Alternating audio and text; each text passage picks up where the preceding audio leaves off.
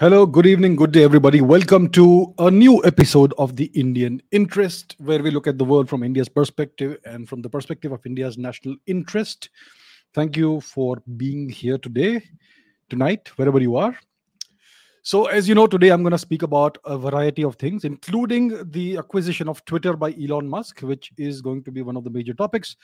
But other things as well, including geopolitics. So I usually talk about geopolitics here. So why don't we change it up and speak about something else to start off with? So uh, let's talk about something that is uh, that concerns India's internal affairs for a change, and something to do with education. So we recently hear that the uh, that uh, the government has announced that uh, the NCERT textbooks will be changed to some extent, and some chapters or some uh, events will be removed and all that. So let's take a look at what it is, what is what it's all about. So here, this is the thing. CBSE removes verses by Faiz from NCERT Class 10 Political Science book. Uh, so it says that uh, several verses of Urdu poet Faiz Ahmed Faiz's poem have been removed, and so on.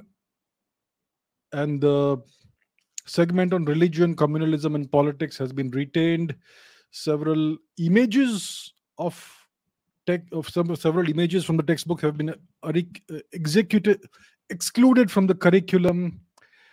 And there is a political cartoon in posters. I mean i wonder why there were political cartoons in a textbook and posters.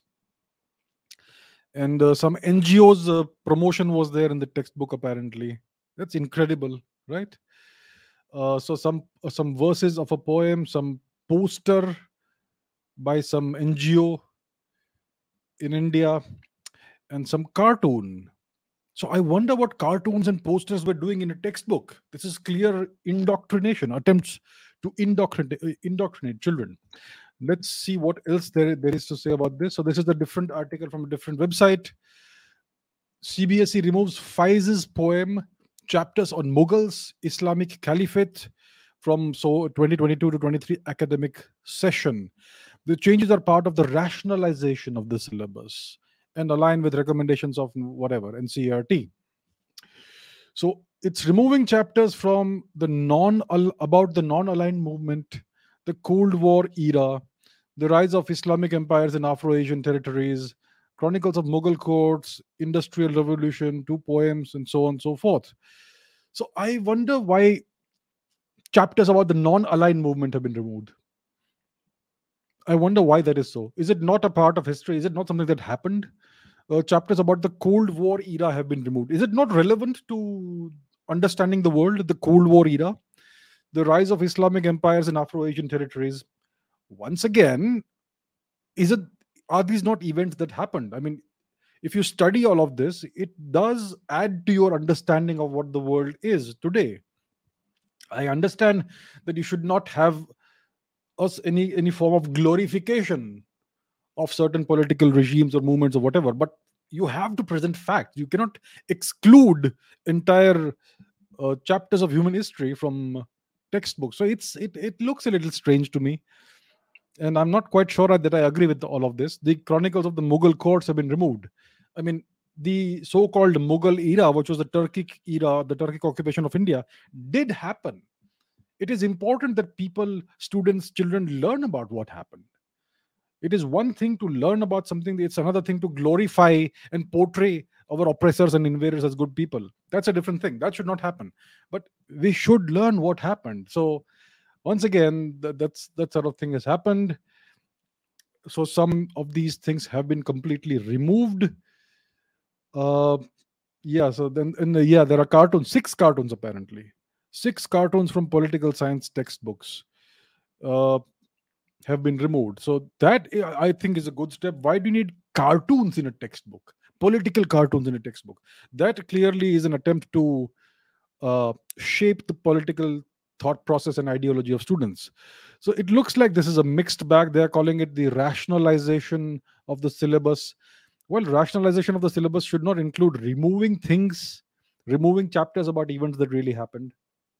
It's important that we learn what really happened in its entirety without uh, and and in textbooks should present everything that happened without passing judgment and without trying to indoctrinate children into believing that so and so oppressor or invader was good and the natives were bad. That sort of thing is not good. But we have to learn the facts. If you don't remember if you don't learn about your past you will not have a good future. People who for, forget their past are condemned to keep on repeating it right? That's the, that's the cliche that goes. So i think it's not I, i'm not sure who decides all of this. Who who makes the decisions? Who decides what's to be removed what's to be changed what's to be added it looks like the people who are in charge of making these decisions are not really people who understand what education is. And uh, so so it's it's problematic.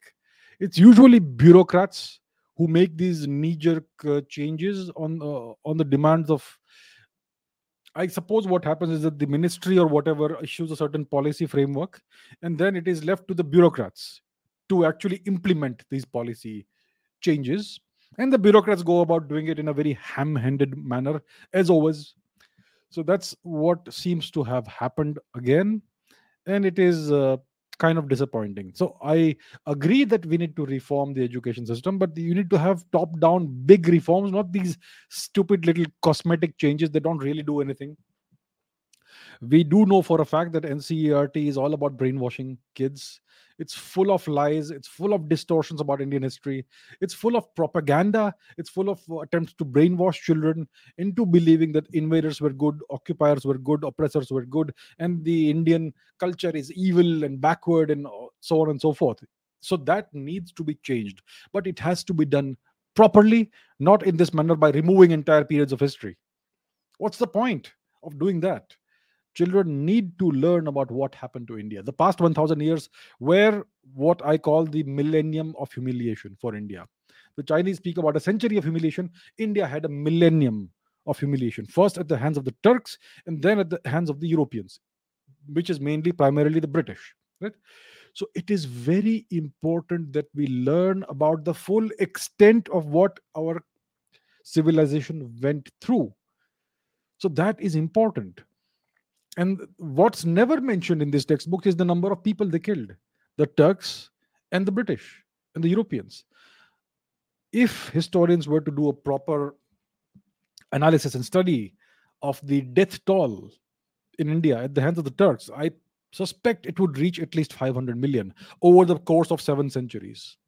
500 million in seven centuries is less than 100 million per century, which is less than a million per year, which is it is very plausible many people will say what do you mean 500 million?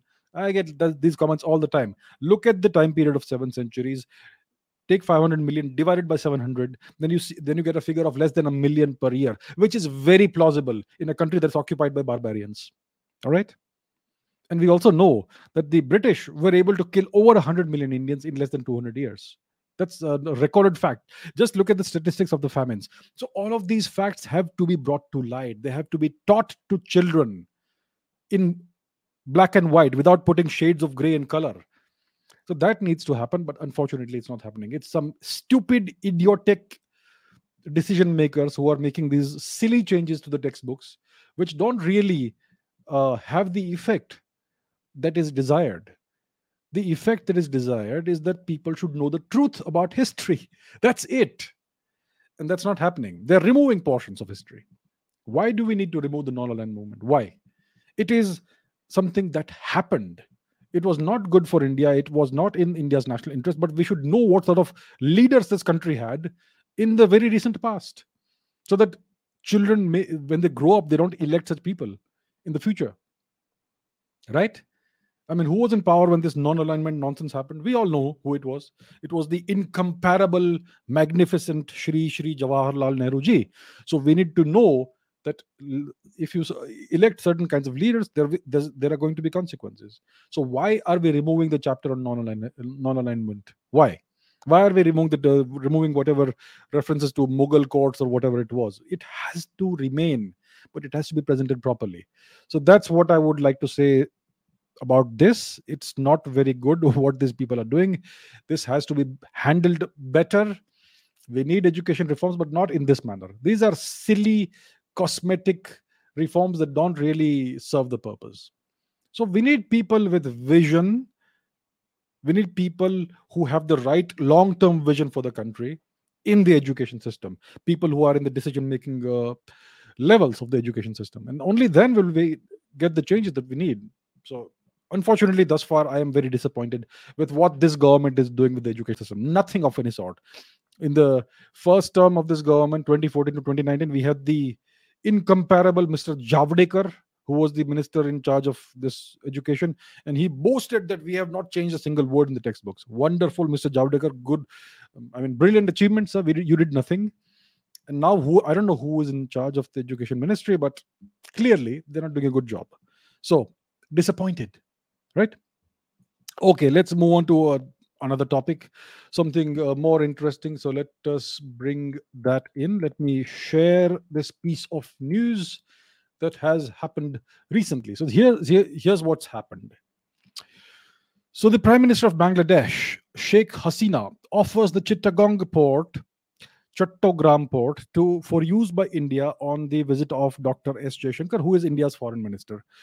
So Dr. Jaishankar, who arrived in Bangladesh on Thursday on a brief official visit, handed over an invitation to uh, Hasina on PM Narendra Modi's behalf to visit New Delhi and so on. So this is what happened, and Sheikh Hasina offered her country's main seaport, Chittagong port, to India's northeastern states like Assam and Tripura to enhance connectivity between the two neighbors. So that's all that we know about this. Uh, she told Jaishankar that the enhanced connectivity was needed for mutual benefit. It would particularly benefit India's northeastern region in using Bangladesh's Chittagong port. If connectivity is increased, the Indian northeastern states like Assam and Tripura can have access to the seaport in Chattogram. Uh, the initiative was taken to resume cross-border cross-border routes between Bangladesh and India, which were stopped during the 1965 India-Pakistan War when Bangladesh was the eastern wing of Pakistan, and so on and so forth. That's what is uh, that's what's happened about the Chittog- uh, the Chattogram port. So let's understand what this means. So let's so let's take a look at the map to understand where all of this is. Let me share my map with you. Let's take a look at the map. So why is this port being offered? What is the importance? So this is india the indian subcontinent. Where is chattogram it is over here this is chittagong or chattogram this is eastern Bengal or present day Bangladesh. It's right now Bangladesh as, as, of today. It's been that way since 1971. It was earlier part of East Pakistan. And as you know, India's Far East, which is colloquially known as the northeastern part of India, it is kind of to a large extent cut off from the mainland of the country. When Bangladesh, when East Bengal was part of India, like it was for thousands of years, there was no such issue but today, the only connectivity, land connectivity, is via the very narrow Siliguri corridor, which is about 50 kilometers or so wide, roughly. It is currently part of of uh, West Bengal, of the Indian state of West Bengal. So, if you want to send goods, supplies, or anything to the northeast of India, the far east of India, you uh, India has to do it through the Siliguri corridor. It's a very congested place and so on. It's so it's uh, and the uh, logistics are very not very good it takes a long time and a, it's a very long route let's say you want to send something from kolkata to let's say uh, agartala or imphal or or nagaland it's a very very long route to reach there so in the past india has requested bangladesh for a very long time india has been doing that to give bangladesh to give india transit access through bangladeshi territory so that Indian India can um, goods and services and things can reach the northeast of India via Bangladesh.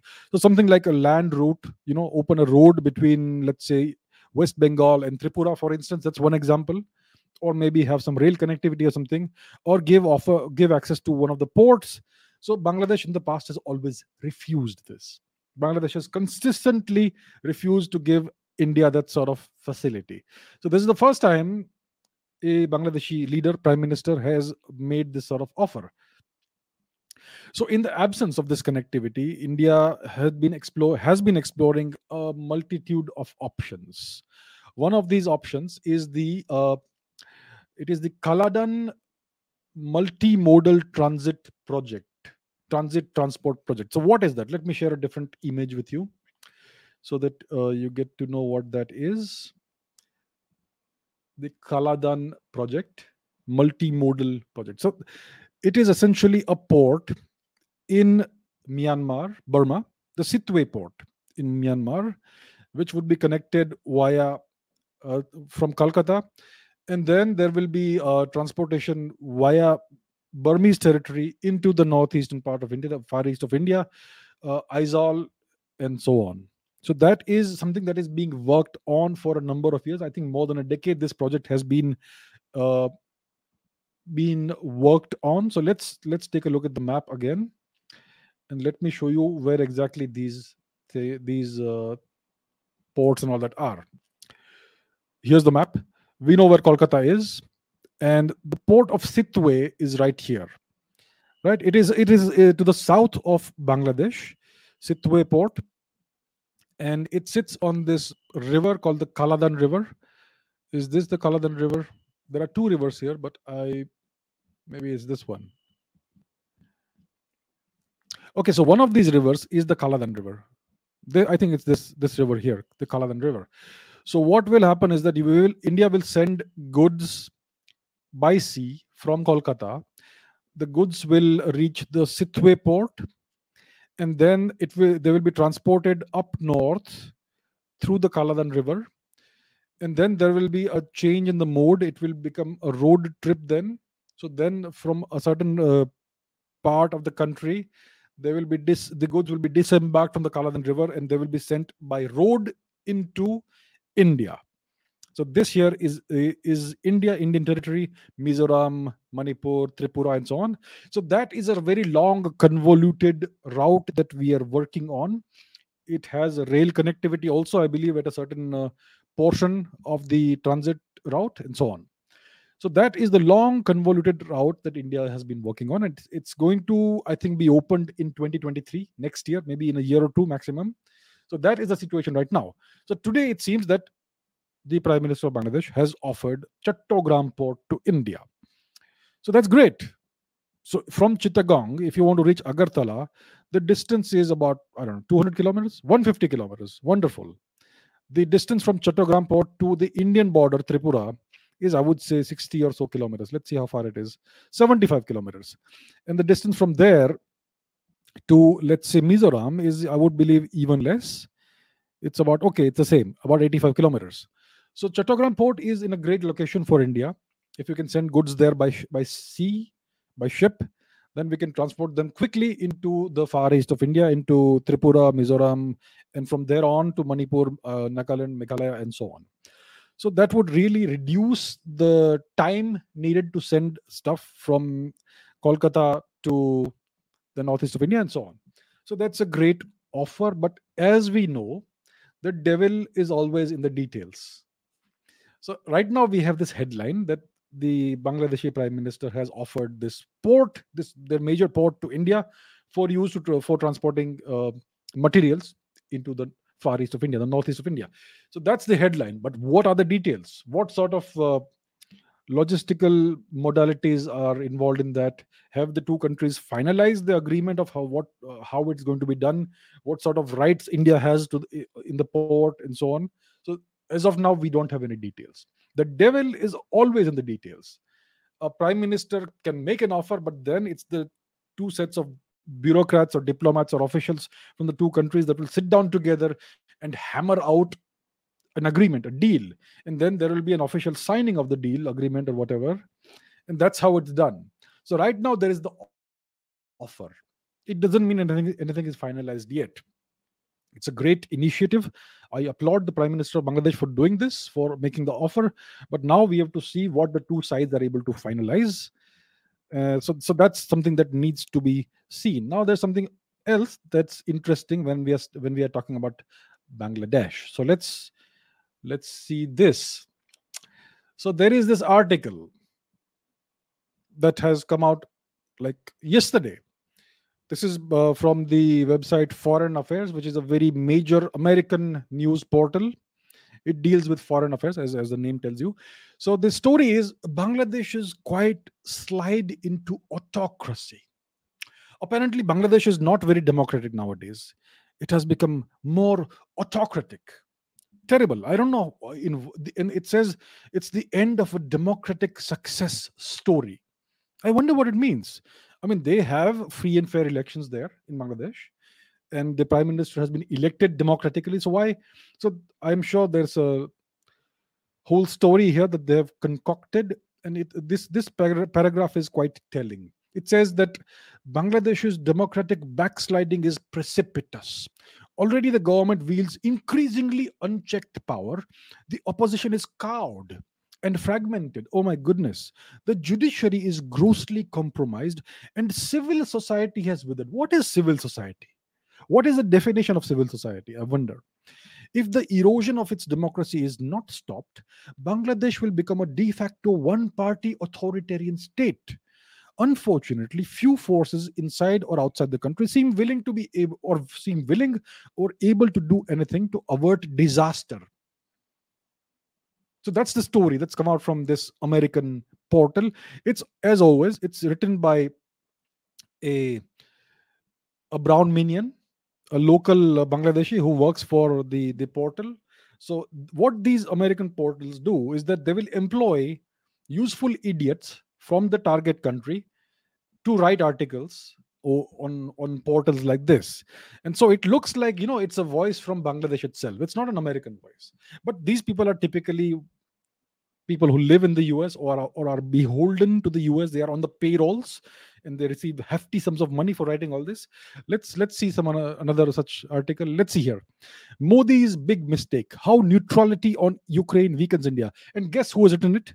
Shashi tharoor so this is the kind of strategy they use. So they are now portraying Bangladesh as a nation that's sliding into autocracy, and there's the end of this democratic success story over there. And civil society apparently is is withering. What is civil society? And is Bangladesh not a sovereign nation? Who are these guys to pass judgment on what happens in another country in the internal matters of another country. So this is what these people do. Bangladesh now seems to be becoming closer to India. There is increasing cooperation between India and Bangladesh, especially since the current uh, Prime Minister of Bangladesh, uh, Sheikh Hasina, has been in power. Previously, there was another lady, Khaleda Zia, who who used to be in power, and she she was very vitriolic towards India. She was very uh, she was very strongly anti-India. So it looks like the Americans want Khaleda Zia to return to power and that's why they are they have begun the process of of portraying uh, the the election of Sheikh Hasina as something that is bad for Bangladesh. Bangladesh is sliding into autocracy, and uh, there is a def- there's going to be sued a de facto one party authoritarian rule in Bangladesh. Well, America is a two party state, which is just one step above a, a one party state. And who are, who are they to pass such a, such judgment. So what you see is that the Americans are not are not happy with the direction in which Bangladesh is going. Bangladesh is getting ever every year it's getting closer to India. As you can see, the the prime minister has offered their major port to India, which will strengthen India and Bangladesh and and uh, uh, and the relationship between the two nations. It will be good for everybody, right? There are issues between India and Bangladesh, no doubt these are issues that are been that have been left over since the colonial era from the time of partition to the time of east pakistan to the time of 1971 and so on. And as we know there is this unchecked ongoing bangladeshi infiltration into india. So all these issues exist. There is the rohingya issue also which is not quite bangladesh which is myanmar but it's all part of the same thing. So issues remain but india and bangladesh are cooperating. This, this current bangladeshi government is very positively inclined towards india it does see the future as as something that uh, will require cooperation. That way both countries will benefit. And as you can see the americans are not very happy about this. So they are now portraying bangladesh is an increasingly autocratic country. So that's what happens when you want to eventually achieve regime change in the country. You start by using all these articles and and, and tweets and uh, op-eds etc in the media begin to portray the country as something that's not quite democratic, autocratic, and so on. So that, oh, if you do it for two, three years, it eventually justifies your future regime change. So by the time the public has already has already formed this idea of the country that it's an autocratic country and it deserves regime change. So it's okay to, you know, do some sort of regime change operation in the country. So that's the kind of uh, situation that we are seeing. They are also doing the same thing about India. They've been doing it for the past few months, ever since the Ukraine war started. They are portraying India as a country that uh, supports uh, authoritarianism and war and all that, which is uh, incredible coming from the US. So that is something that we need to be aware of. I am sure our uh, our foreign ministry, etc., all the officials, the leaders are aware of what's happening, but this is something that we also need to be aware of. So right now there is this hit job going on over Bangladesh. It looks like they want eventually Khaleda Zia, the ghastly Khaleda Zia, to return to power. My God, imagine that. Anyway, so that's about Bangladesh. Now let's talk about another another neighbor of ours. Since we are talking about Bangladesh, let's also talk about Sri Lanka. Sri Lanka.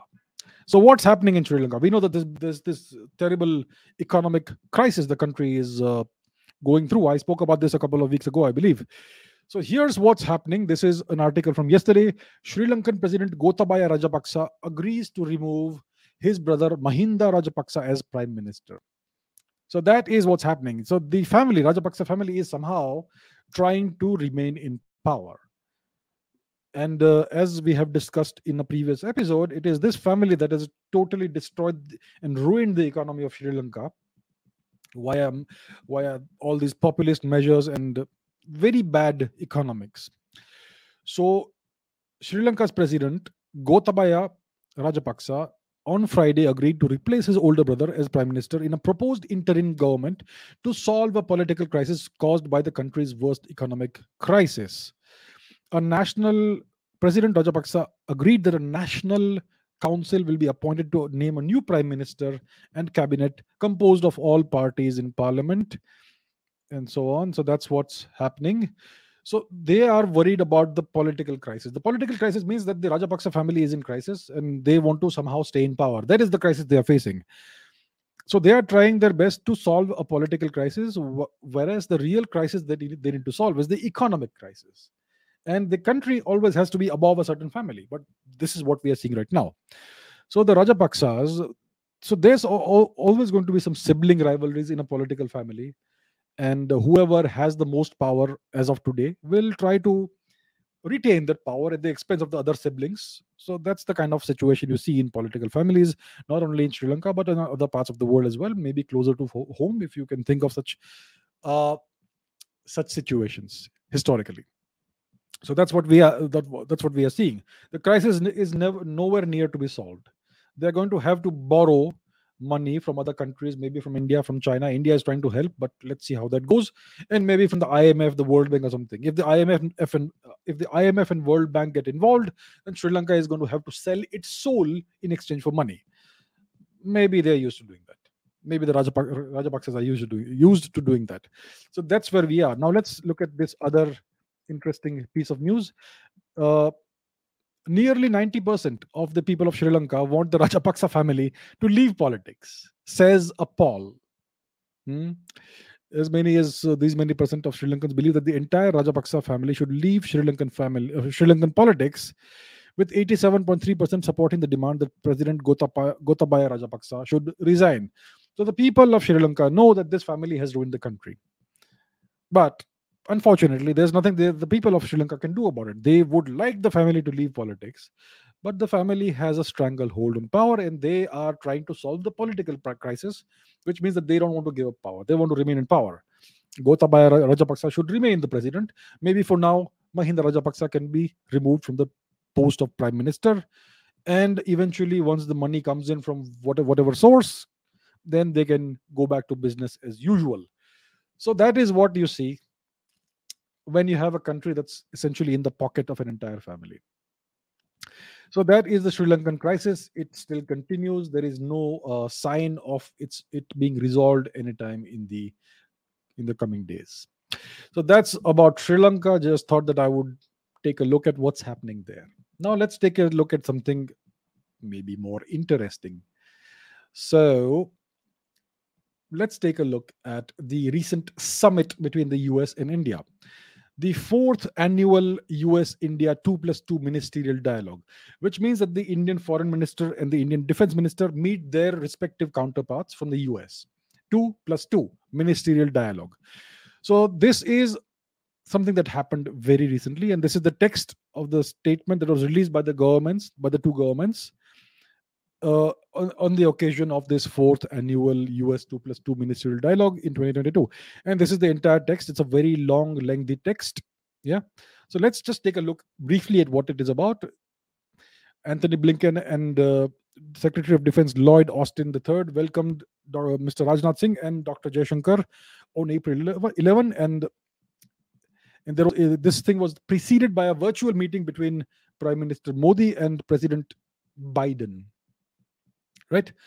And India are natural and trusted partners celebrating 75 years of diplomatic relations and so on and so forth. Very nice words. So they spoke about, they discussed global partnership and Indo Pacific cooperation. Very interesting, right? That is something you expect them to discuss.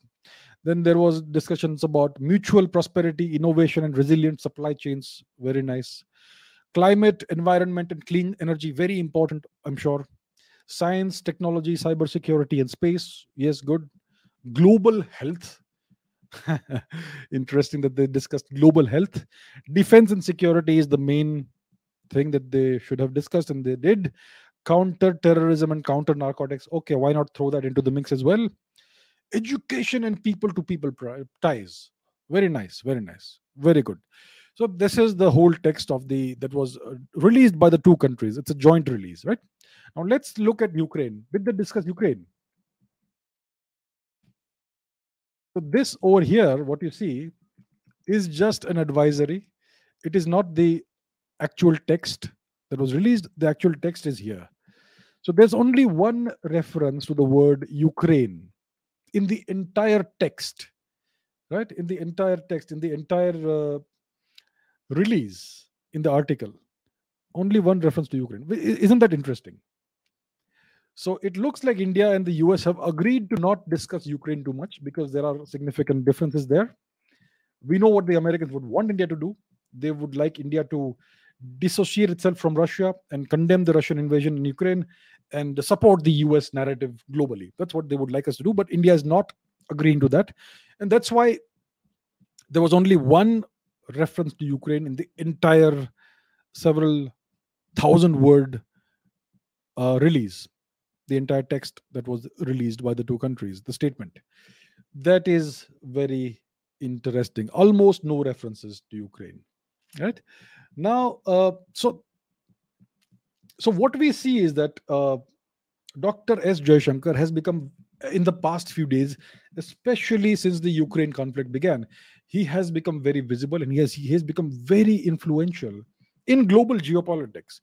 As as we speak right now, in the past two, three months, there has been a long procession of foreign official visits and unofficial visits by heads of state, by world leaders, by diplomats, by foreign ministers, by by by finance ministers, and so on and so forth, from a variety of countries from all over the, over the world to India. So India, in the past two three months, has become, in a way, one of the major centers of global diplomacy and geopolitics. And at the center of all of this is Dr. S. Jaishankar. He is in the midst of all of this. So he has become very influential, and it's a good thing. So let's take a look at the history of Dr. Jaishankar. And to do that, we can take a look at an, at an old article from 2019 about uh, about his appointment as the foreign minister of India. So it says what S. Jaishankar brings to the Ministry of, of the External Affairs table. Foreign Secretary, former Foreign Secretary S. Jaishankar's new role as External Affairs Minister is one of the brightest developments, just not just for the government, but for India as well. What sets him apart from earlier career diplomats is that the trust and the confidence of Prime Minister Modi he enjoyed even before he joined the latter's cabinet. Uh, I don't need this. So, what does a professional diplomat like him bring to the external affairs table of GOI? An incisive mind to dissect and understand the complexities of the issue at hand, dispassionate analysis, patience, perseverance for conducting tough negotiations while focusing on the broader national interest, It's an open secret that Mr. Modi wants to use foreign policy as a productive means to fulfill his domestic agenda of transforming India from a developing country to a, develop, to a developed one. Dr. Jaishankar is expected to help him realize this aim. So, as our former man in Washington, he can help steady relations with the US, uh, the tightening of the H 1B visa, and all those issues that we have. He's equally at home with China, where he is perceived as a promoter of close Indo China relations. The idea of the Wuhan informal summit between Modi and Xi did not emanate from Beijing. It came from New Delhi, from, from Dr. Jaishankar, and so on. Trade deficit, long standing border issue with China, and so on and so forth. So that is the track record of Dr. S. Jaishankar. Let's take a deeper look at his track record. What are his achievements? And there, let's look here. So he was the foreign secretary of January 2015 to January 2018, which means he was the top diplomat of India. He joined the IFS in 1977. He has a diplomatic career of 38 years. He served in different capacities in India and abroad High Commissioner to Singapore, Ambassador to the Czech Republic, Ambassador to China, Ambassador to the US. He played a key role in negotiating the Indo US civilian nuclear agreement in the in the 2000s. And now he's a cabinet minister in the in the second Modi ministry. He has been the Minister of External Affairs since 2019 and so on. So he has a very, very uh, long and storied diplomatic career, and he is very influential uh, as of today. So that is the uh, role that Mr. Jaishankar, Dr. Jaishankar, has played in Indian diplomacy and geopolitics in the past. And what sets him apart is that he most likely is the most influential Indian foreign minister that we have had thus far from a global impact perspective. He is trusted by Prime Minister Modi. So, if we look at the Modi government, the first uh, term of Mr. Modi, we had a different person as the Foreign Minister of India, uh, the late Madam Sushma Swaraj So, uh, so at that time, unfortunately, Mr. Modi had to perform the role of the foreign minister. Maybe uh, Mrs. Swaraj was a political appointment. She clearly did not did not have any background in, in international relations or geopolitics. Uh, not to criticize the lady, uh, she she was by all accounts a great, very wonderful human being and a great politician, very good politician. But I would say that she was not the best foreign minister India has ever had. Okay, let's put it that way. So Mr. Modi was essentially handling the foreign ministry at the time. He went all around the world, so many foreign visits. He was handling all the diplomacy. Now we don't see Mr. Modi doing that at all. It is Dr. Jaishankar who is handling geopolitics, international affairs, diplomacy, all of that. So that is a great change. It's a very welcome change. And Dr. Jaishankar has brought with him a certain worldview, a very interesting worldview, what you could call the Jaishankar doctrine of how to engage with the world, especially with the Western world. So that is something that's very interesting. And what are the salient points of the Jaishankar doctrine? So it's it's essentially a framework of India US or India West relations. How does India approach its relationship with the West? There has to be a proper framework for doing that. And that is what Dr. Jaishankar has elaborated upon. That's what he has worked on. That's what he has created. And he has spoken about it. Uh, there the, there was this uh, very famous talk that he gave at the atlantic council in 2019 that kind of outlines his framework his doctrine of uh, of india west relations. So the first part the first uh, part of this worldview is the recognition so I speak about the millennium of humiliation, right? India has undergone a millennium of humiliation at the hands of external oppressors, invaders, which includes the Turks and the Europeans. So Dr. Jaishankar has focused, narrowed down on not the entire millennium of humiliation. He has narrowed down on two centuries of India's national humiliation at the hands of the West, essentially at the hands of the UK, at the hands of Britain. So that is the first very important thing that he has spoken about multiple times. Two centuries of national humiliation at the hands of the West. and the extraction, the plunder of some 45 or more trillion dollars worth of wealth out of India, which was transferred to the West and which built what the West is today. The entire foundation of the West's wealth comes from the plunder from India. $45 trillion at least worth of plunder from India. So, two centuries of national humiliation, the plunder of 45 trillion plus dollars of wealth from India. And the third thing is that when we speak about the West, the US is definitely a part of the West. When we talk about the West today, it's essentially the US. And some would argue that it's the it's the British who plundered the wealth from India. What does it have to do with the with the US? Right? That's the kind of distinction Western commentators try to make, and that's the kind of criticism they offer about what Dr. S. Jaishankar has been saying. Well, here's the truth. Here's the deal, my friends. The US is the successor state of the of the British Empire. The British and the US are essentially the same entity, the English speaking world. The US was created by British citizens. And much of the wealth that the, that the British extracted out of India made its way into the US and it helped build the US. Just one example that I'll offer right now, you can look up other examples as well. One example look at the history of Yale University. Go to your favorite search engine and look at the history of Yale University and the founder of Yale University, Eliyahu Yale. It was founded as Yale College. Eventually, it became Yale University. But what was the source of the wealth that this guy possessed? Eliyahu Yale. That's just one example. So the US is definitely either directly or indirectly complicit in the two centuries of national humiliation that India underwent. The US, the UK, Canada, Australia, and New Zealand, the Anglosphere are essentially just one entity. The center of power used to be in London, now it's in Washington. It's the same entity, right?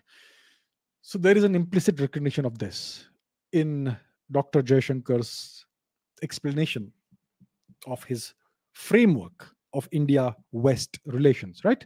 So, two centuries of national humiliation, 45 trillion plus dollars of wealth extracted out of India. The US is definitely a part of the West and India is a part of the East. So the US shares responsibility for the two centuries of national humiliation that India experienced at the hands of the British Empire. That is something Dr. Jaishankar makes very clear in a variety of ways. What's also clear in the worldview of Dr. Jaishankar is that Russia and the Soviet Union, the former Soviet Union, were not part of the West and they are not today part of the West. Like India, Russia is part of the East. It is outside any responsibility for India's two centuries of national humiliation.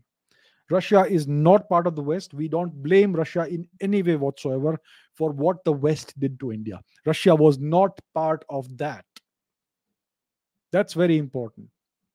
So the West is essentially represented by the United States. Who else is part of the West today? The European Union, NATO, the Five Eyes conglomerate US, UK, Canada, Australia, New Zealand. And even Japan and South Korea are part of the West because they are essentially US colonies, which I have explained many times in the past. So, even Japan and South Korea are part of the West. So, what this tells you is that the West is not a geographic designation. The West is a political or geopolitical concept that emerged out of the Cold War. That's what the West is.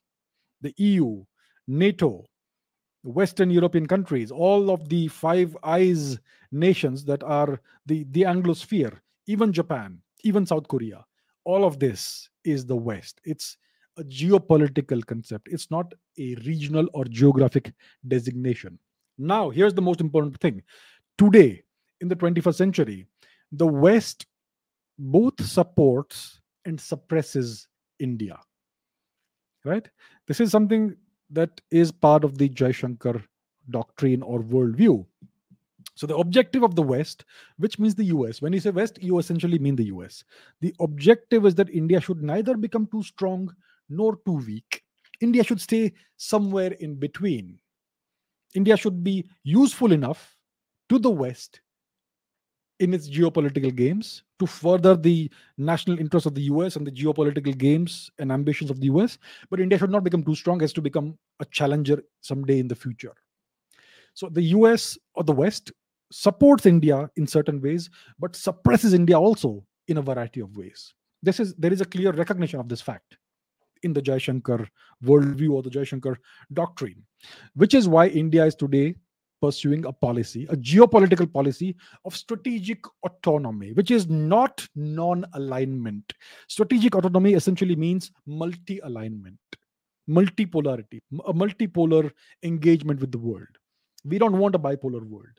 And we are not going to be non aligned. We are going to align with everybody and anybody who will help us achieve our national interest. And we're going to uh, engage with these various partners in a mutually respectful and beneficial manner. So that is what we mean by strategic autonomy.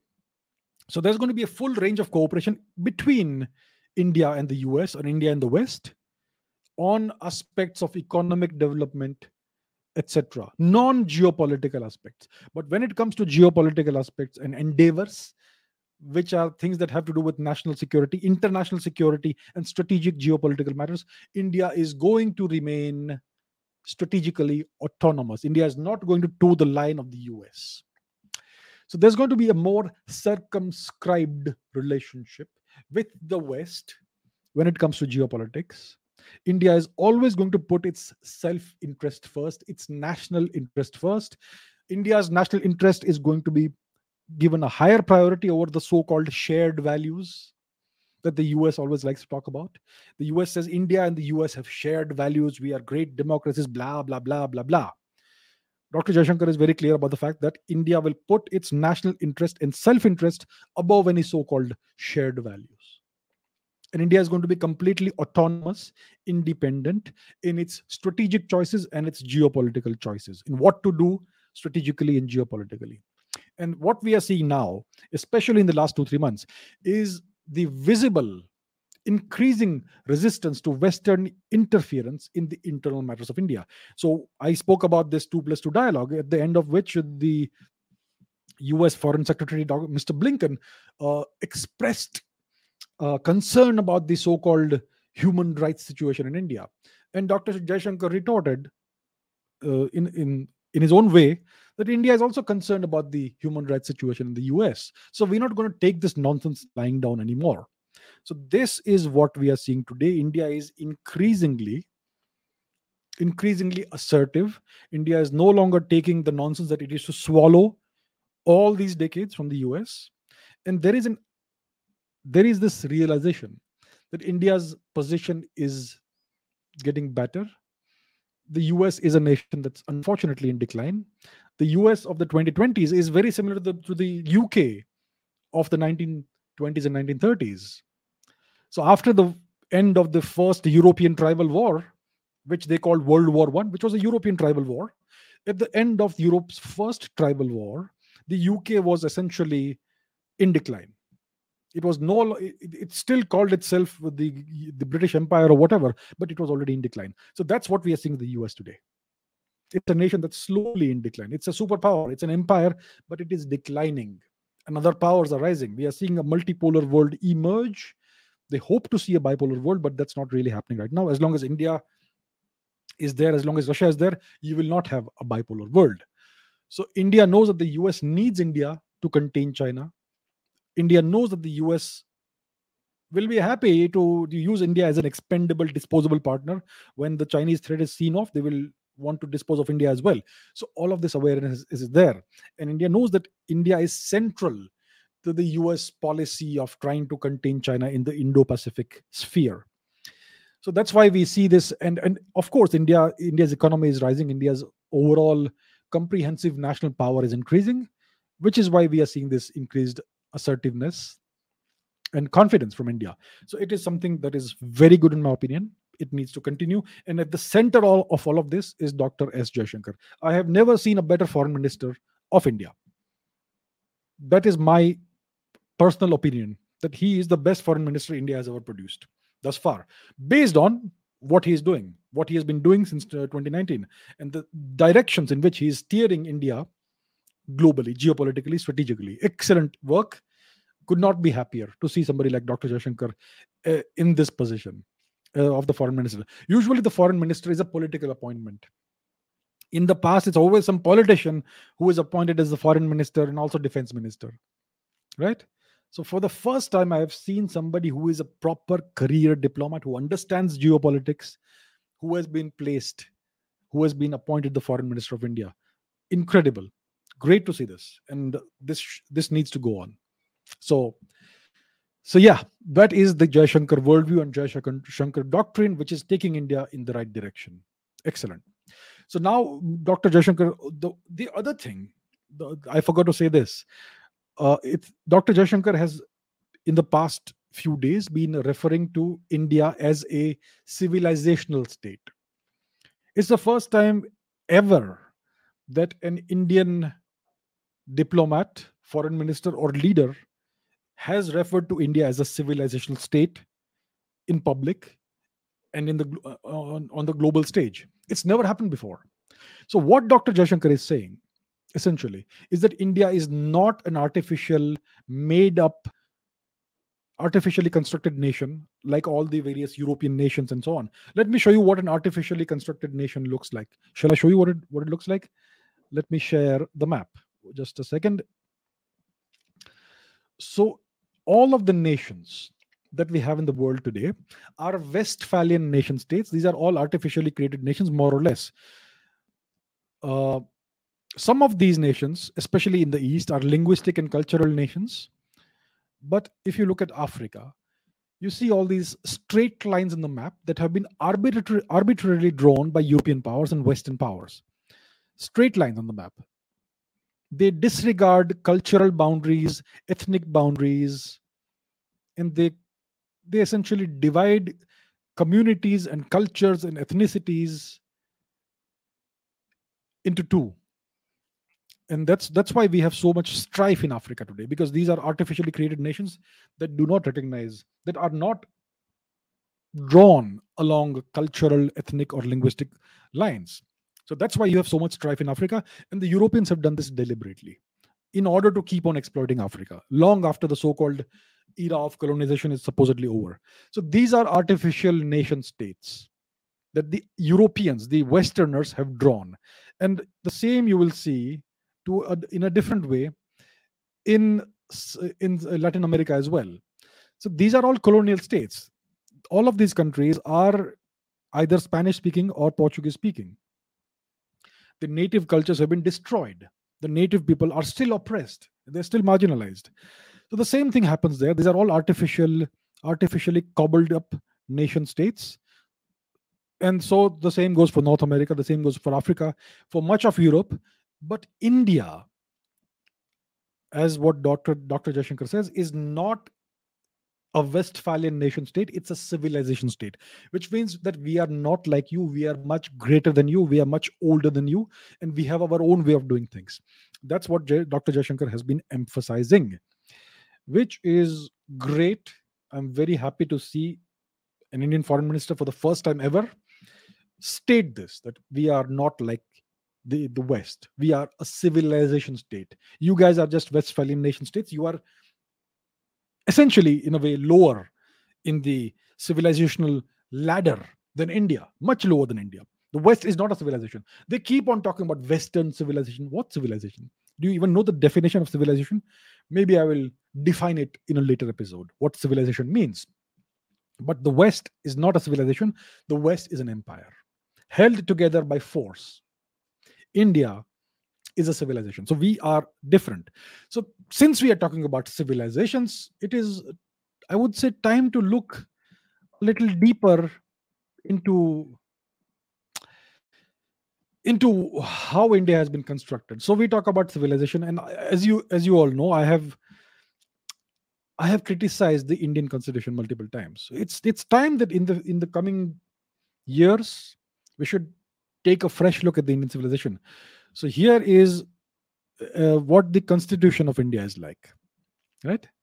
So let's. I have always said that the Indian Constitution is a borrowed constitution. It is a patchwork of ideas taken from other countries, from the West. None of it is Indian in nature. So let's take a look at this. What are the sources and what are the features borrowed? the Government of India Act 1935. It is essentially the the the rock on which the foundation on which the Indian Constitution was created. The Indian Constitution is nothing but a continuation of the 1935 Government of India Act, which was passed by the British. That's what the Indian Constitution is. It defines India in the in, in European terms. So the federal scheme, the office of governor, the judiciary, the public service commissions, emergency provisions, and administrative, de- administrative details come from the Government of India Act 1935 the parliamentary government, rule of law, legislative procedure, single citizen, citizenship, cabinet system, so on and so forth, comes from the British Constitution, lots from the US Constitution, lots from the Irish Constitution, nomination of members to the Rajya Sabha, the method of election of the president, directive principles of state policy, uh, Canadian Constitution, federation with a strong center, vesting of residuary powers in the center, appointment of state governors by the center, so on. Uh, the Australian Constitution, concurrent list, freedom of trade, blah, blah, blah, joint sitting of two houses of parliament. From the Weimar Constitution of Germany, suspension of fundamental rights during the emergency. From the USSR Constitution, fundamental duties and the idea of justice, social, economic, and political in the preamble. From the French Constitution, republic and the ideals of liberté, égalité, fraternité in the preamble of the Constitution. From South Africa, procedure for amendment of the constitution and election of members of Rajya Sabha from the Japanese constitution that was written by the Americans, procedure established by law. As you can see, the Indian constitution is a patchwork of Western foreign ideas. There is absolutely nothing that is Indian in it. There is nothing Indian about the Indian constitution. It was created by a bunch of people who did not represent the aspirations and the will of the people of India. It was a more or less unelected body. Many of them, of the members of the Constituent Assembly, were nominated by the princely states, which were British puppets. And the others were elected in one of the elections that was held under foreign occupation of India. And those elections were only representative of less than 13% of the eligible population of India at the time. And they were held under foreign rule which means that election is null and void. It is extra it is undemocratic. So the constituent assembly did not represent the people of india. Secondly after they came up with this constitution the constitution was never ratified by the people of india in a democracy if a bunch of people create a constitution that constitution has to be made public to the people and the people should be given the chance to vote yes or no for the constitution. Do you accept it or do you reject it? That election that vote was never held. It's called a referendum. And yeah you will say that the indian constitution referendums are not allowed but we are talking about the framing of the constitution at which time there was no constitution in force. So there should have been a referendum and the indian people should have been given the chance to accept or reject the constitution which was never done so there is nothing indian about the indian constitution and there is nothing democratic about the indian constitution this is something that India, as a civilizational state, will need to address in the coming years. We need a constitution for sure. It has to be a constitution that represents the people of India, the civilization of India. It should be rooted in civilizational values, not in foreign values and foreign morality. It should not be drafted by people who represent foreign powers. So, this entire business is a fraud the they've pulled this wool over the eyes of the Indian people. We the people, yeah, it's not we the people, it's we the British puppets who created the constitution. So this is something that will need to be looked into at an appropriate time in the future. So yeah, that's that's something that needs to happen. So with that said, let us now let us now come to the major issue, which is what's happening in social media. So, as we all know, Elon Musk, the richest person in the world, has acquired Twitter, which is uh, something that has caused a lot of ripples in in society, in social media, in his country of uh, of uh, citizenship, the US, and so on. So, let's take a look at the timeline of what's happened, the timeline of the acquisition of Twitter. Let's let's start there. So, this article here is a reasonably uh, accurate it offers a reasonably accurate timeline of the uh, Elon Musk Twitter saga, like they say it. so he tweeted that he's giving serious thought to the thought to building his own social media platform so that's he elon musk uses twitter as a place to think out aloud sometimes so he tweeted that he was giving serious thought to building his own social media platform. Uh, he was thinking about building the next twitter. Then later it emerged that he bought a 9.2 share 9.2% share of twitter on the 4th of april. Today is april 30 very recently. Uh, then he was uh, appointed to the Twitter board. So that was announced by Parag Agrawal, the Indian origin CEO of Twitter, who is currently still the CEO of Twitter. Then on April 10, so on April 5th, this announcement, announcement was made. On April 10, Elon Musk said that he will not be joining the board of Twitter. Uh, and over the same weekend, Elon Musk wondered on Twitter if Twitter was dying, citing low frequency of tweets from some of the most popular personalities on Twitter. Uh, then somebody sued Elon Musk for not disclosing uh, his investment in Twitter. And on April 14, Elon Musk offered to buy Twitter, the entire company, for $43 billion, which is essentially an attempt at a hostile takeover of the country, of the of the of the company, not country, company. Well, this guy essentially is in a position to buy out countries if he wants. So, yeah. uh, then he did an interview apparently at TED. Then on April 15, the next day, the Twitter board turned towards the poison pill defense. That that's something that everybody anticipated. Then Elon Musk broke down how he would fund Twitter for his 43 billion dollar bid. On April 25, Twitter said it would it was close to a deal on April 25 again, they accepted the acquisition offer at $44 billion. And it seems that this Twitter deal includes a 44 a one dollar one billion dollar termination fee on both sides. And Twitter then locked down its source code to prevent unauthorized changes from its highly leftist liberal workforce. So this was done to prevent employees from going rogue and sabotaging the platform after Elon Musk purchased the company. So that's what happened. So that is where we are right now. So um, that is the situation. The deal includes a $1 billion termination fee on both sides.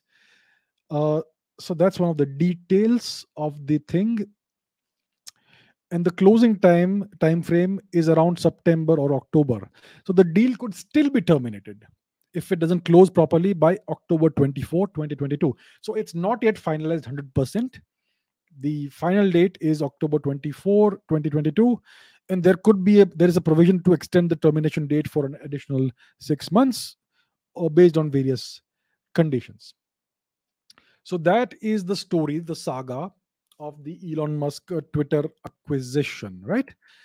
Uh, so that's where we are. Now, what are the intentions of Elon Musk? Why did he acquire Twitter? So he has been tweeting about what he intends to do about with Twitter. He says that he is an uh, free speech absolutist and he has been tweeting about what he thinks should be done so he says that twitter dms should have end-to-end encryption like signal so that no one can spy on or hack your messages. So until now, I am sure that Twitter admins can read your DMs if you are a Twitter user. So that's one thing he has said. He has said that for Twitter to deserve political public trust, it must be politically neutral, which effectively means upsetting the far right and the far left equally. He tweeted this meme, which is uh, what Vijaya Gadde, who is one of the Twitter employees, or she's a lawyer associated with, with Twitter, so there was this, this uh, Joe Rogan podcast in which uh, Twitter's founder Jack Dorsey had gone, and Joe Rogan was strongly criticized by his viewers for being too soft on Jack Dorsey. Because of that backlash, Joe Rogan invited Jack Dorsey again for a second round of the podcast. And Jack Dorsey turned up for the podcast with this lady with him. So she was she is a lawyer who works with Twitter, and apparently she was there to ensure that he did not does not say the wrong things. So essentially, this lady Vijaya Gadde, who is of Indian origin, she was there to act as Jack Dorsey's minder. A minder is somebody who makes sure that you behave properly and say the right things and don't say the wrong things. So that's what her role was was, and with with uh, this guy, Joe Rogan, there was this person whose name I don't remember right now, and he accused, he gave examples of Twitter's left wing bias to this lady. And she, she always kept saying that we have to take the context into consideration. And uh, the response typically was that Twitter's interpretation of the context is based, is affected by their left wing bias. And she then would say, I would need to see an example of that. And he would give, give another example, and the whole cycle would continue. So that's the kind of role she played in that podcast. She tried to gaslight the whole world, Vijaya Gadde. So essentially, what seems to have happened is that this guy, Jack Dorsey, he had no left wing or right wing inclinations. He was just another Silicon Valley guy who was trying to build a company and become rich in the process. He struggled with Twitter for a very long time. Twitter was not doing well for a very long time in the early 2010s and so on. It was founded, I think, in 2006, 7, something somewhere there. Look it up. And it was a small platform for a very long time. But eventually, what happened is that celebrities started coming on the platform. World leaders made Twitter their official uh, place from which they could communicate with citizens, and then it became big. So it became an important geopolitical tool in the US arsenal. And that's where it looks like Jack Dorsey le- lost control of Twitter, and all these people they came into the thing and they took it into a certain political direction. So it looks like Jack Dorsey lost control of Twitter a long time ago, but he's still the founder, and that's why he was still the public face of Twitter, right? So this is an illustration of that. It is essentially this lady who was representing Twitter, and Jack Dorsey was just to make up the numbers. That's what it looked like if you, if you see the podcast at the right places. Now, then Elon Musk has issued a clarification of what he means by free speech. By free speech, I simply mean that which matches the law. I am against censorship that goes far beyond the law maybe a little beyond the law is okay, but not far beyond the law. If people want less free speech, they will ask the government to pass laws to that effect. Therefore, going beyond the law is contrary to the will of the people. So now he is saying that free speech is what matches the law. So I'm not sure if he's talking about US law or does it mean that he's talking about the law in various countries, which means that Twitter would have different policies depending on where it is being used, which means that US law will not apply in France, and French law will not apply in India. So in France, Twitter, the function of, functioning of Twitter will be uh, governed by French law. In India, the go, the functioning of Twitter should be governed by Indian law. Is that what he means, or does he mean that everywhere in the world it should match American law? So that's not quite clear from this tweet, but this is an interesting evolution of his stance. Earlier, he was saying that he's a free speech absolutist. Now he's trying to add some nuance to that statement. Then uh, this is uh, it's not all chronological. This is from 27 April. This is from 25 April. He over here he said that even, I hope that even my worst critics remain on Twitter because that is what free speech means. Good, good to know that.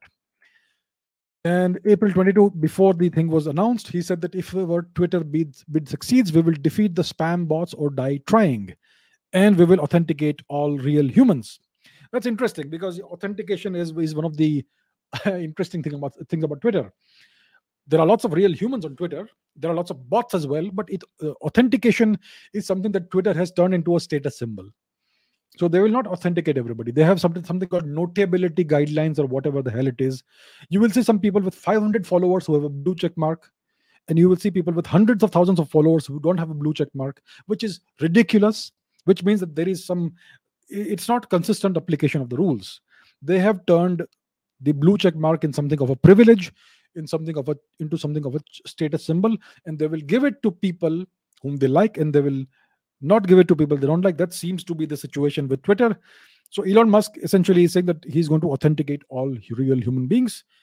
That's uh, the statement he has made. These are the things that Elon Musk has been talking about, and maybe that's the direction in which he wants to take it. Now, there's been a lot of criticism of Elon Musk and his intentions in uh, in the American media. Let's take a look at that also, since we are talking about this, to understand the proper context in about what's happening. For instance, this is an article from Futurism which says critics point out that Elon Musk actually kind of hates free speech. It's an inconvenient truth and they have given uh, examples of what these critics, so-called critics, are saying. Uh, his view of free speech is apparently simplistic. That's what this thing says. And it is idealistic. He's too idealistic about free speech. Reality is far messier than that, and so on. And uh, he has a track record of uh, his company tesla apparently has a track record of keeping employees silent workers must sign non-disclosure agreements um, and so on and so forth he has blocked some people apparently on twitter which is his right right see so so that's the kind of thing they're saying about him and what else uh, musk wants free speech on twitter after spending years silencing critics so that's another criticism they are offering towards him. So what you are seeing from the US establishment, see the US media represents the US establishment, right? So the US establishment is kind of uh, trying to steer public direction in a direction that is critical of, of Elon Musk. So that's also interesting to note, right? So it looks like the establishment is not quite, not quite aligned with what Elon Musk wants to do. And also what we find is that uh, we share this. Where are we? The european union has now issued a warning to elon musk over twitter moderation plans. So until this company as long as this company was not run by elon musk they were happy with it now that elon musk has taken over they have issued a warning to him they are saying elon there are rules there are rules apparently so the EU, of course, as we know, my dear friends, is is one of the arms of the US superpower of the US empire. Essentially, the major power in in Europe is not the EU, it's not Germany, it's not France, it's not the UK, it is the US. So when the EU speaks, it's essentially the US speaking. So it's a warning to Elon Musk about uh, that there are rules. I mean, isn't Twitter supposed to be a private company? That's what they've been saying all, all along that it's a private company and they're going to have their own rules. But now apparently there are rules to what Twitter can do. So that's what's happening. So, what should Elon Musk do and what will he be able to achieve with Twitter? So, when you take over a company, when you what he has done, he has bought the entire company. So it's no longer a public company. Once the this entire thing is finalized, it's not going to be a publicly listed company. Its shares will no longer be available on the stock market. It will be entirely owned by one person, Elon Musk, which means that he has the right to do whatever he wants with the company. Now, the thing is, he wants to change the culture of the company. He wants to transform Twitter, Twitter completely. He wants to make it accountable, transparent. Uh, he wants to make the algorithms public and so on. Will he be able to do this? Twitter is a big company. It has, I suppose, ex- I assume, thousands of companies. It has a whole division in India, which is run by its Indian employees. And over the past 15 or so years, they have hired ba- employees based on certain political leanings. So essentially, it would not be incorrect to say that the entire Twitter workforce is woke, it is left leaning. Now, how do you take Twitter in the opposite direction and make it transparent and not whatever it is right now when you have when the entire workforce is opposed to what you're trying to do? Is it? It's not easy to change the culture of a company. It's almost impossible to change the culture of the company without firing the people who who have created the culture. So either he will have to fire everybody and bring in good replacements, capable replacements quickly, or this will be a long drawn out struggle and a long drawn out battle for every single small change that he wants to make. Two options either nuke the entire company, which means replace everybody very fast, as fast as possible, which could lead to problems, which could again lead to problems, or take the long, slow way of doing things. So it's either revolution or reforms. Revolutions are destructive. They could destroy the, the entire platform in a variety of ways. Reforms are slow, but then reforms don't always succeed. So that is the dilemma that Elon Musk faces today. Uh, so what would be interesting is we should maybe he should maybe he could help people understand how their communications were manipulated who was shadow banned who was targeted by the bots in what ways were was the algorithm limiting the reach of some people by shadow banning people or or manipulating what you are able to see what you're not, not able to see. What kind of trends were allowed to to trend and what sort of hashtags were not allowed to trend? Who took those decisions? These things are that, that's something that maybe elon musk should reveal if he is really serious about free speech and all that. And what does it mean for india? We know that in india twitter has banned a number of people permanently Twitter has shadow banned a lot of people based on their political leanings. Twitter has even forced certain ministers of the Indian government to delete tweets. I can think of an instance in which the minister, uh, the the member of parliament Paresh Rawal, the the entertainer, the actor, he was forced to delete a tweet until the time until he deleted the tweet, his account was locked out.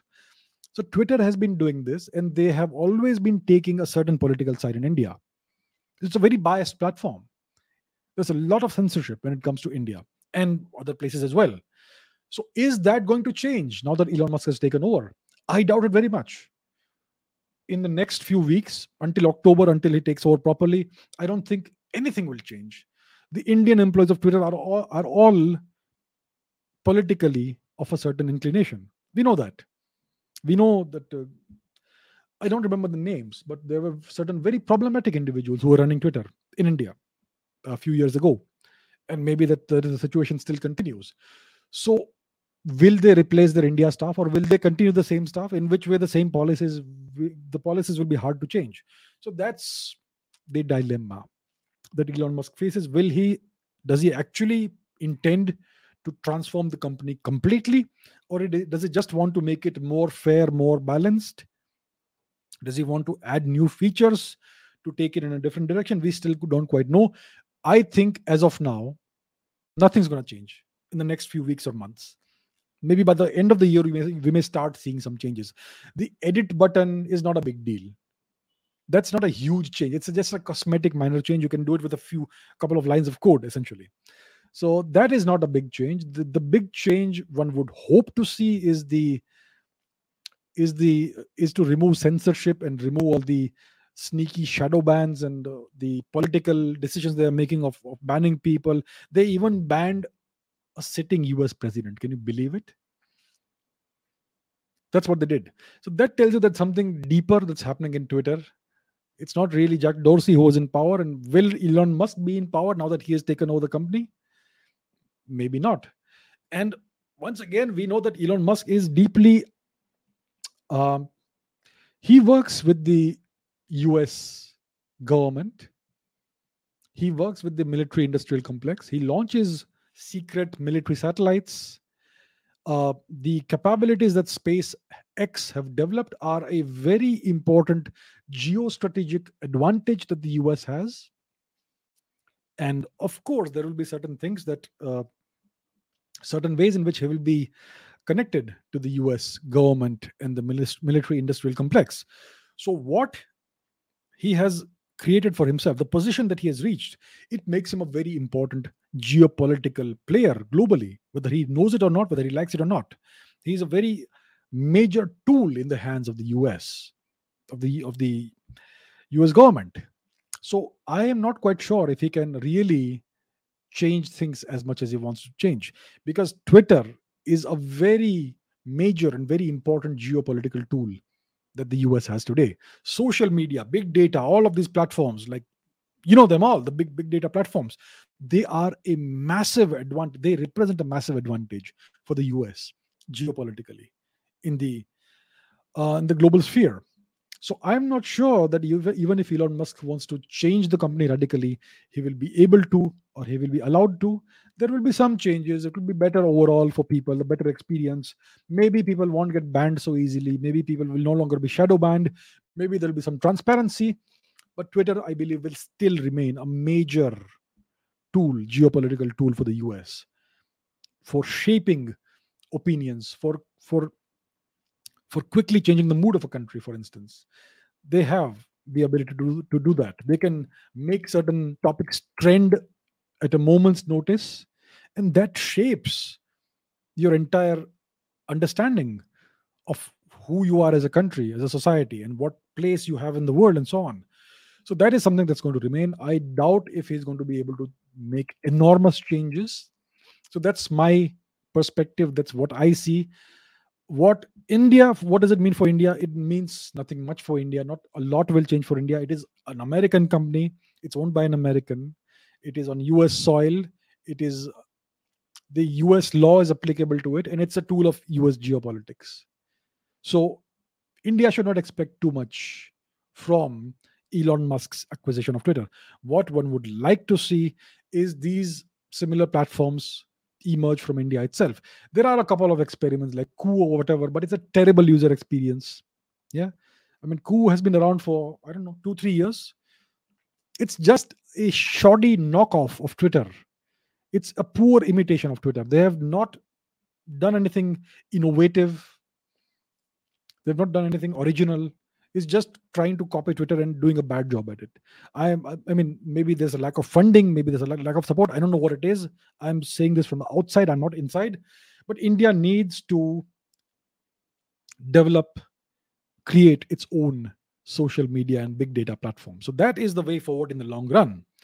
So we have lots of rich people in India. We have entrepreneurs, we have these billionaires and all. For some reason we don't see that happening from their side. You can't expect the government do, to do all these things all the time. So that's something i hope will happen in the coming years but that's where we stand today. So twitter is still not completely free. The bird is still to a large extent inside the cage. The cage may the parameters of the cage may change but overall it will still remain in some sort of a cage. That's where i see things going. And that is it for me today for today. So before i end this i have a couple of questions as always for you. First question what do you think of the role that dr jaishankar is playing in geopolitics? What do you think of the jaishankar doctrine that i outlined? Do you agree with it? Do you support it? Do you think it's good for india? Yes or no let me know in the comments below and secondly what is your opinion about elon musk's acquisition of twitter do you think Elon Musk will succeed in transforming Twitter and making it completely free from censorship and politics. Do you think he will succeed? Yes or no? Let me know in the comments below. Thank you very much for watching this, and I will see you in the next episode. Thank you. Bye.